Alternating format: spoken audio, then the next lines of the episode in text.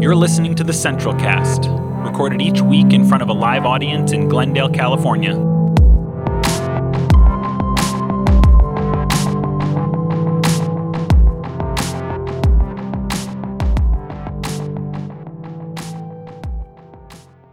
So this is the beginning, as as Max pointed out, uh, the beginning of Pride Month, and all this month here at Central, we're going to be doing a Pride Month series in our discussions and my talks on Sunday. And uh, basically, that means every Sunday over this month, we're going to talk about the intersection of Christianity, faith, and spirituality, and LGBTQI issues. And I want to begin today by sharing a story with you. a few weeks ago, I attended a Glendale Unified School District board meeting and I posted on Facebook about it um, this week, so some of you might have seen seen that. Um, and I attended it to support the district's policies protecting LGBTQI students from bullying and discrimination, particularly trans students. There is a history within GUSD of bullying and discrimination against LGBTQ students. So the school board implemented policies that the state of California actually mandated. So contrary to popular opinion, the school board didn't actually have a choice in implementing these, these policies. However, there is a very outspoken and angry segment of the Glendale population that is very upset about these policies. And they have been attending the school board meetings down here when they meet twice a month and protesting, literally screaming and heckling from the galley uh, the entire meeting. Um, they're very upset about these policies. And what's going on in Glendale is really a really part of a much larger movement, if you want to call it that, phenomena taking place across our country in various school board meetings, town council meetings, libraries, etc. Those protesting have a lot of the same talking points and views as those here in Glendale. And so I want to share this morning a little bit about what I learned and respond to that. And to be clear, I, I don't do this today as a way of hating on them. That's not the point here. Yes, anger, I think, is an appropriate emotional response, but so is compassion and, and humility and understanding that it wasn't too long ago that a lot of us, myself included, might have shared some of their views. Uh, and so I only share this today so that we might learn about what's going on and how we might respond to it. The protesters at the Glendale Unified School District meeting, like the protesters at many public in many public venues across the country today, are predominantly Christians. Okay? Conservative political folks that are secular as well, but predominantly conservative Christians who believe their religious rights are being violated by having to call people by their pronouns. I am not kidding about that. That, that's really one of their chief concerns and, and points of anger. They take it as an affront to their religious convictions and their religious rights to have to refer to someone as a he or a she who they believe is not a he or a she. They see this as tantamount to saying, I affirm you, or my God and my religion affirms your transgender identity or your non binary identity. Many of these protesters also feel that the history of LGBTQ discrimination and the history of the fight for gay rights in this country should either be lightly touched upon, briefly touched upon in the public school system, or just not spoken of at all. The, the idea of the school district recognizing or celebrating at all Pride Month is something that really gets them riled up. Yeah, it's okay to for the school district to recognize and celebrate Black History Month. They may even have a problem with that. I don't know. But the idea of the school district recognizing Pride Month at all, absolutely not. Nor do they think that their children should be taught that homophobia and transphobia is in any way akin to racism and sexism. The, the, the, idea that their students are taught that transphobia and homophobia are just as unethical as racism and sexism is really troubling to them. The, the idea that their students are taught that homophobia and transphobia have just as much negative impact on society as sexism and racism is something they cannot accept, accept or allow. They think all of that is woke, leftist propaganda, in woke leftist indoctrination of their children. Not only that, but they think it's really a kind of hate speech. Hate speech against them. straight conservative Christians, hate speech against straight conservative Christians who don't want to use people's pronouns. They believe all of this is a form of reverse bigotry, you might say, and hate against them. That's one of the, they, they will chant, stop the hate. Don't be confused when they say that. They don't, they don't mean stop the hate against gay folk because they don't think they hate gay folk because in their hearts, you know, they would say, I love gay people. No, stop the hate against me, a, a, conservative Christian who doesn't want to call somebody a he or a she, who thinks they're a he or she and is really not. One of the things I kept hearing chanted or, or called out from the galley when I was there was anytime anybody mentioned trans folks, folks would say, No such people. They don't exist. Yeah, wow. Wow. And here's the real kicker for me in all of this that I've learned. Most of these folks screaming at these meetings are professing Christians. I've mentioned that already, which for me raises the question where is Jesus of Nazareth in their reading of the gospel? Where, in other words, where is the Jesus of the poor and the powerless? Where is the Jesus who centered the voice of women and eunuchs and sex workers and those who were redeemed by his society as sexually unclean and lesser than because of their gender and sexuality. where, where is that Jesus? Where is this Jesus who cared most for and spent most of his time with?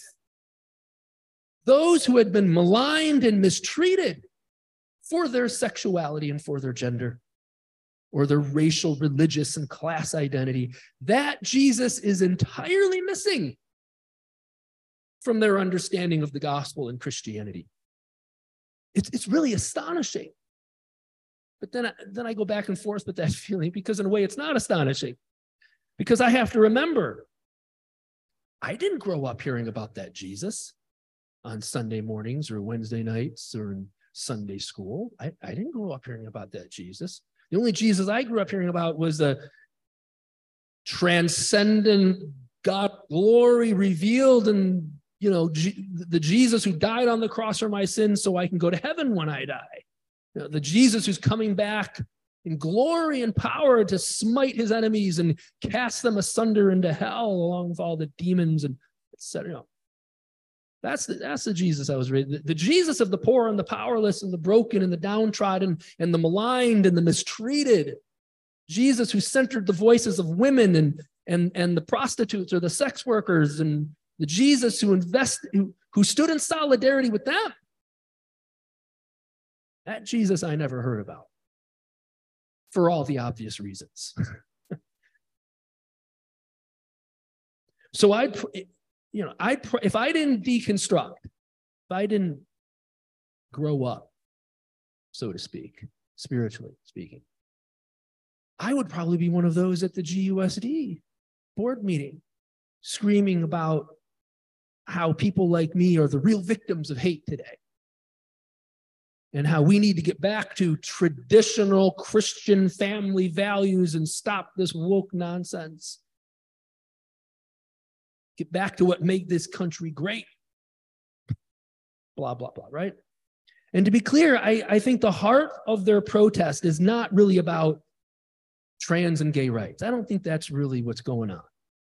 But it's about power, right? This is all really about a, a power struggle between traditional and non traditional social hierarchies. The traditional social hierarchies that put straight, heteronormative, conservative Christian men at the top of the social ladder and everybody else on the various rungs below. That social ladder, that social hierarchy is under real threat today. And they know it. And they are afraid that it could be upended or destroyed. This is what's really behind, I think, all of the anger and the anti trans, anti gay rhetoric and the demonstrations, all of that that we're hearing today. I remember one man standing up at the board meeting, going to the mic and having his five minutes to speak. And he said that because the vast majority of GUSD families are conservative Christians from countries like Armenia, Latin America, and Asia, and he himself was a Latino gentleman. But because the majority of GUSD is conservative Christians from those parts of the world, therefore he believes the schools should embody and value or reflect their values and their religion more than anybody else's. To him, this included teachers leading Christian prayers every day in the classroom. Now, obviously, there are constitutional issues that he's unaware of that would prevent that. But I thought this was a really interesting point he was making that, that got to the heart of the matter the culture war being fought over gay and trans rights across our country today, the battle over book bans and drag shows and the like, all of this is, is a smokescreen or it's, it's superficial. It, it, because it is fundamentally underneath that about power and the fear that traditional social hierarchies and power structures are being eroded and replaced by a new social order that gives equal standing to people from backgrounds, lifestyles, and value systems that are non traditional, non conservative, and non Christian, or at least in the way that conservative Christians define Christianity. and yet it strikes me that this is exactly what the gospel is largely about a reversal of the social order. Jesus caught hell from the old guard, did he not?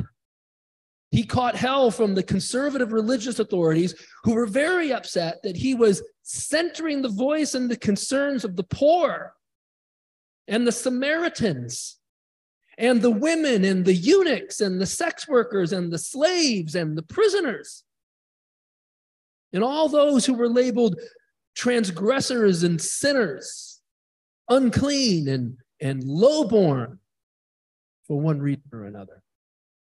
He centered, Jesus centered their voices and, their concerns, and thereby decentered the voices and the concerns of the, of the religious authorities, the wealthy, the powerful, the elites, the men, and those in positions of privilege. And Jesus caught hell for that. And he was killed for it. I mean, that's basically the story of Jesus. Therefore, as Christians, it seems to me we should follow suit. Isn't that what being Jesus's disciple is about? I think so. I believe being Jesus's disciple means centering the voice and the concerns of the poor and the powerless, centering the voice and concerns of the excluded and the marginalized, centering the voice and concerns of those who have historically and traditionally dehumanized because of who they are. That to me is Christian discipleship. Okay, I want to switch gears now and talk about something related. I want to talk specifically about how our theology can affirm transgender, non binary, and intersex people, because I think they are often uniquely attacked today and targeted in this crazy culture war, particularly trans and non binary and intersex people. I think it is theologically sound to say that God transcends gender. God is neither male nor female. God is non binary, we might say. God is neither a he or a she. Throughout scripture, God is spoken of in both male and female terms as both mother and father. Even the personal name of God, Yahweh, found in the Old Testament, is a remarkable combination of both male and female grammar. The first part of Yahweh, Yah, is female. And the second part, way, is masculine. So even the name of God transcends the, transcends the gender binary, you might say, or is intersex. Now, that, that being said, obviously the text, uh, male language for God dominates the text, it dominates the scriptures, but that's only because the Bible developed in a patriarchal world. The idea that God is male, that God has male characteristics more so than female characteristics, this is ridiculous and an obvious anthropomorphic projection. Meaning, we human beings are notorious for projecting ourselves onto the blank canvas that is God. The big other is always a projection of ourselves and our desires, our fears, our, our wants, our needs, etc. As Voltaire once quipped, God made humanity in his image, and we have never stopped returning the favor. right? So it's far more theologically accurate to say that God either has no pronouns or that God's pronouns are they, them. And if you want to take things even further, and you know how much I love to take things further when I can, you could say that Jesus himself was possibly intersex. How do we know that? Well, because his DNA came entirely from a woman. Jesus had no earthly father, we're told. Therefore, he could not have gotten a Y chromosome from Mary. Now, okay, if you take the virgin birth as literal, you could simply say, well, God must have just created a Y chromosome inside of Mary, and that's how Jesus was made male. But even if you take the virgin birth literally, you still don't know Jesus' genetic makeup because we now know from this terrible thing called science that many intersex people today are born phenotypically male, meaning with male genitalia, but genotypically female, meaning they have a they have two X chromosomes, no Y. Yes, you can have you can have someone who presents as male with two X chromosomes. And this could have been the case with Jesus, but regardless, I think it makes an interesting theological point and plays into this idea that God is non binary, God is intersex, God is trans, God has no pronouns, or God's pronouns are they, them. There are millions of people in the United States today who are intersex in the way that I'm describing. And there's actually about a dozen different ways people can be born intersex. Estimates are approximately 1.7% of the population is intersex. That translates into millions of people living today in the United States alone. The fact is that gender is not the rigid binary that many people like to claim it is. Yes, most, most people fit into the binary of male female, but many people do not. Gender and sexuality have always been plastic because nature itself is plastic. Nature is chaotic and always doing things in novel and new and different ways. That's just what nature does.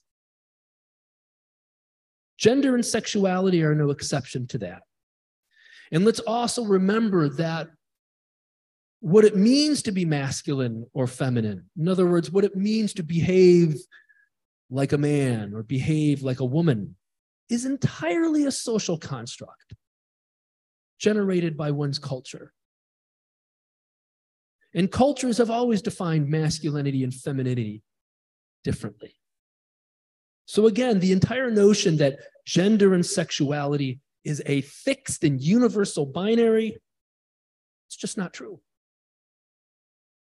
And it's an idea that remains deeply hurtful and harmful to our trans, non binary, and intersex neighbors. And understanding these things has become increasingly important today as we are all engaged to one degree or another in the so called culture war. We cannot afford to sit on the sidelines and not understand these things and educate ourselves about these matters. My, my hope is that the information I gave you today and the information and what we learn from each other in dialogue in a few minutes, my hope is that it's helpful to this end and maybe contains something you can share with others. My hope also is that this is encouraging and life giving and, and liberating and something that forms us as disciples of Christ. And with that in mind, let us turn now to the Lord's Supper and consider how Jesus' body was transfigured, transformed into bread and wine.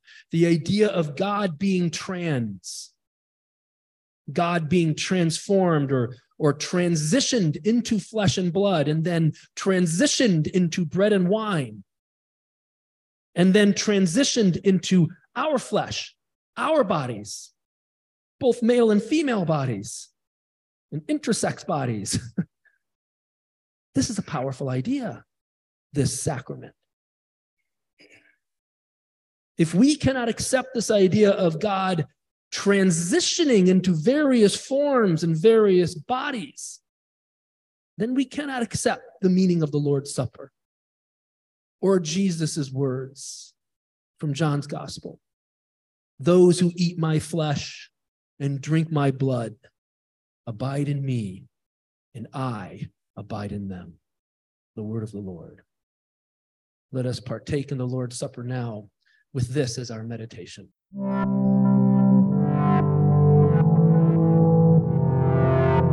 Each episode of the Central Cast is followed by an interactive discussion. If you'd like to participate in recordings, or if you're interested in exploring progressive faith and theology for a postmodern context, check out centralavenuechurch.org. Here's this week's unedited discussion.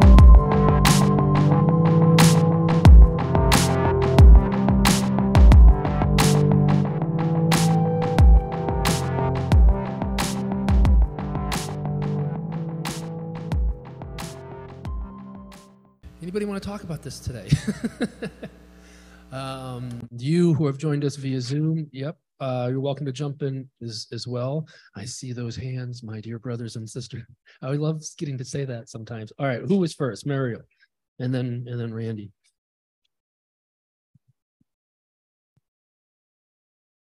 Hello. Um, so I am incredibly uh, excited that you actually said that God was intersex. I thought that was very interesting. Um, I'm part of a solo group, and as you know, I've done a solo show, but one of the um, people in my solo group um, who appears to be a female, but she goes by they, so they did a solo show called um, Angels Are Intersex. And it was beautiful. And I thought about it that when you spoke, but during the show, um, it reminded me that angels never do have a gender.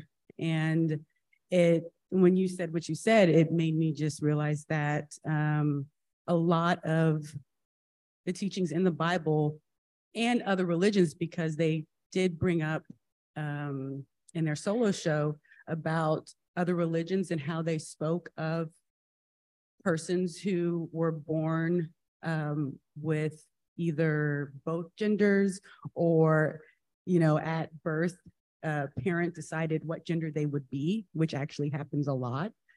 But um, I don't think that a lot of people who are who are protesting against transgender and their rights even think about that aspect at all. And most likely, you might even know somebody who is intersex and not even know that they are.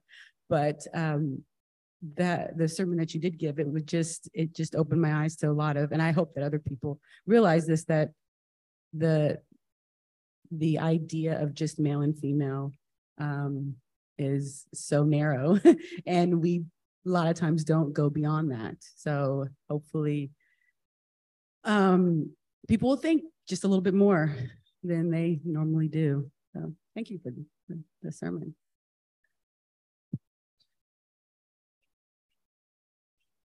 Uh, I just had a question about when Jesus talked about eunuchs and when he said there are some eunuchs made in the womb born that way, you know, kind of clarify what he was talking about there.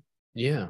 Um, well, I can only give you my understanding of it, and with the always with the preface of this is my understanding, and I might be wrong. But yeah, Jesus in Matthew 19, you're talking about, uh, says some some are made eunuchs, some are born eunuchs.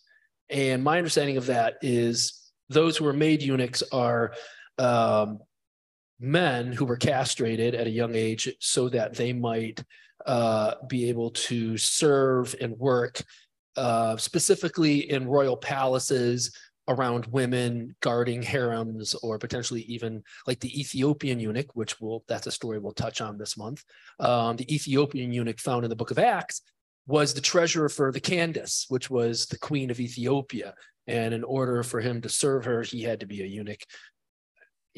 because back then the thinking was, well, if we're going to have someone born male working for a woman, we want him, you know, at this level, we want him to no hanky panky possible. You get the point? Okay.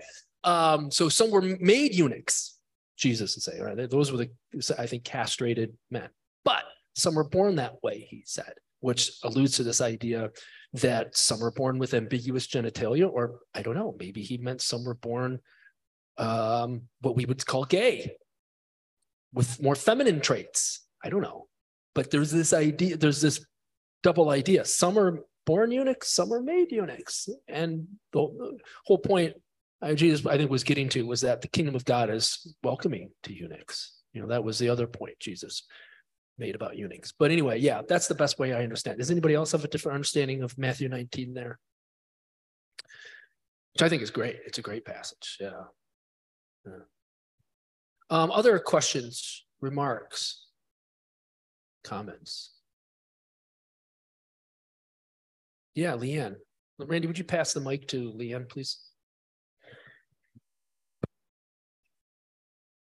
Um, just in thinking about this all and reflecting as a as a cis person, um, I wonder if I feel like some of these folks that you're talking about might be missing out or just not wanting to see that by opening up like the gates, so to speak, for all sorts of people. Like it liberates all of us. And like I grew up pretty tomboyish. Um, like I'm cisgendered, but I did like to wear men's clothing. And I feel like for a while, like stigmatized for my presentation of femininity as a little girl.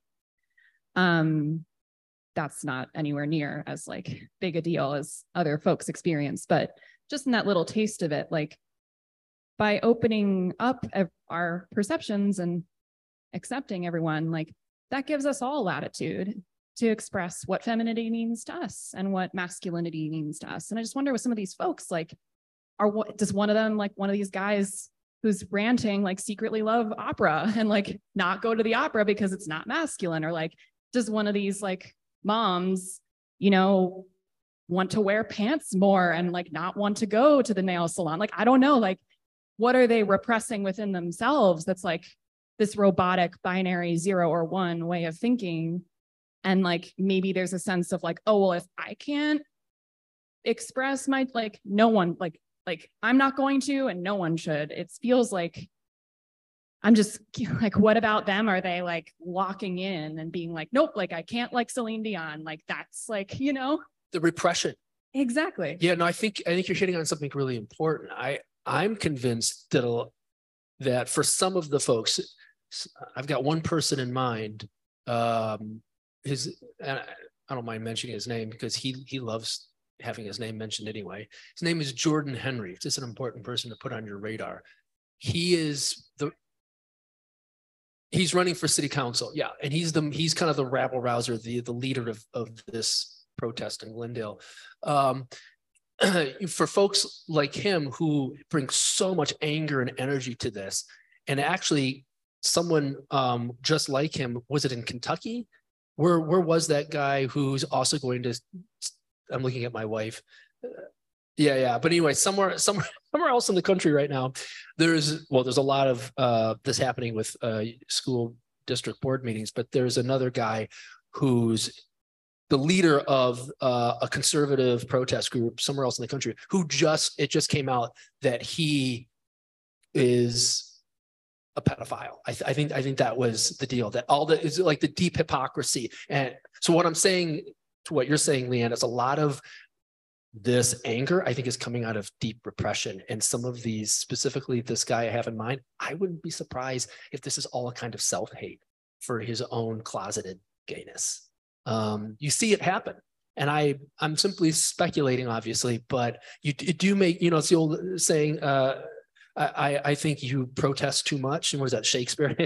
you doth protest too much, I think. Yeah. Um, you gotta, you gotta ask yourself, where's all this anger and energy coming from? Like, where is, oh, maybe it's self-hate. Maybe it's something really repressed, you know, in you. Um, not you, but you know what I mean. Yeah, no, I think that's a really good question. Yeah. And I love your how you said we're this is like James Baldwin. None of us are liberated until we're all liberated. Right? Yeah. Our liberation is always tied together. Right. Um, that's good. Other thoughts, questions, remarks? And I met Jordan Henry at that meeting. I didn't want to, I didn't know it was him. And uh, before I knew who he was, and I introduced myself and told him what told him what church uh, pastor, and then I found out who he was, and he started trying to antagonize me. And I just told him, "I'm not, in, I'm not engaging with you. I'm not engaged with me." And he just said, "Okay, well, guess what? I'll see you at your church." And I'm like, "Oh, oh, great." so anyway, whatever. I doubt he's going to show up. Um, whatever. And it could be really good press if you protest outside, you know, hold signs. That'd be really I, I welcome that. That's great press. Anyway, eh, somebody else. Yes, Emily, Leanne, would you pass the mic, please? Thank you. Mine's a little off topic, but um, I was gonna say, I just finished watching the four-part um documentary on uh Prime called Smiley Happy People, Shiny Happy People, yeah. Um, and it's it's about, it says, it- it's mainly about the Duggar family. Um, the Duggar Family Secrets is kind of the byline, but I would encourage everyone to watch it um, because it's really about the movement that they were are still a part of called the IPLB. Um, actually, I'm pretty sure that the original guy, his name's Bill Gothard. Uh, I think he was like the youth pastor at the church I grew up in when he was like first coming out of college.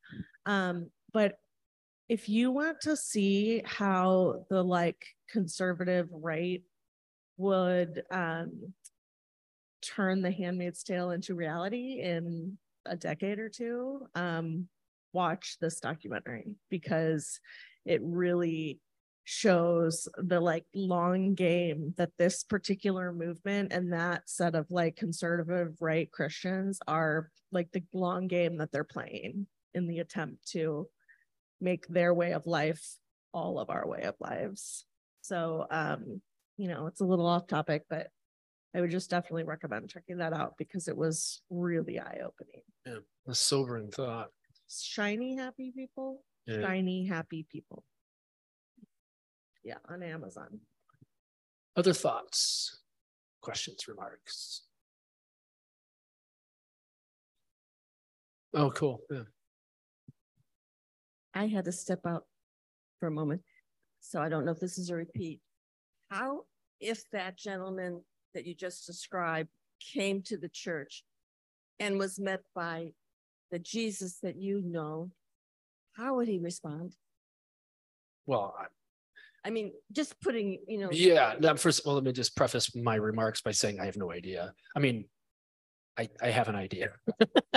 I don't, I don't think he would, I don't think he would move him one bit, but who knows?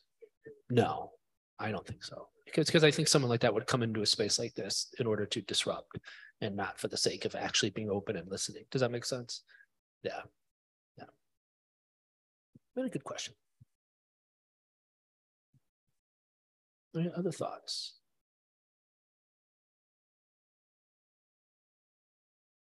Oh, it's hard. It's heavy, right? To deal with this stuff, to think about it, to, to realize that we're engaged in this, you know? It's a lot to take in. Yeah. And we all have circles of influence and family members and, you know, people in our minds that, you know, may or may not be on board with where we're at on these issues. And I know that that weighs in here as well. And yeah, I just want to acknowledge that. Yeah, sure. uh, Ma'am. Go ahead. as Aaron was bringing that up, um, I'm just gonna stand.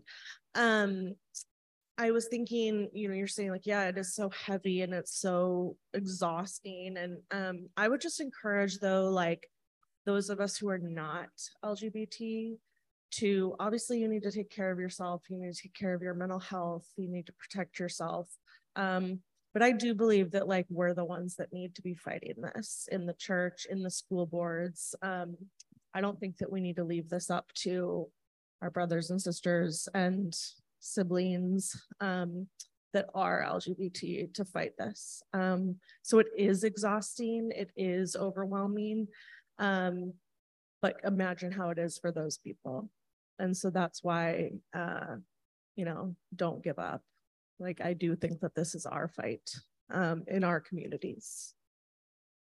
It's a good takeaway. All right. Well, let us conclude our time together with this benediction and word of affirmation. Let's say this together now. As we go from this place, we commit ourselves to the path of love, honesty, and humility. We dedicate ourselves, as Christ did, to the cause of justice and the courageous embrace of this life, this world, and each other. All right. Thanks for being here, everybody. Thanks to all of you who joined us via line, eh, online, and thanks to all of you who are listening to the podcast later. Go in peace.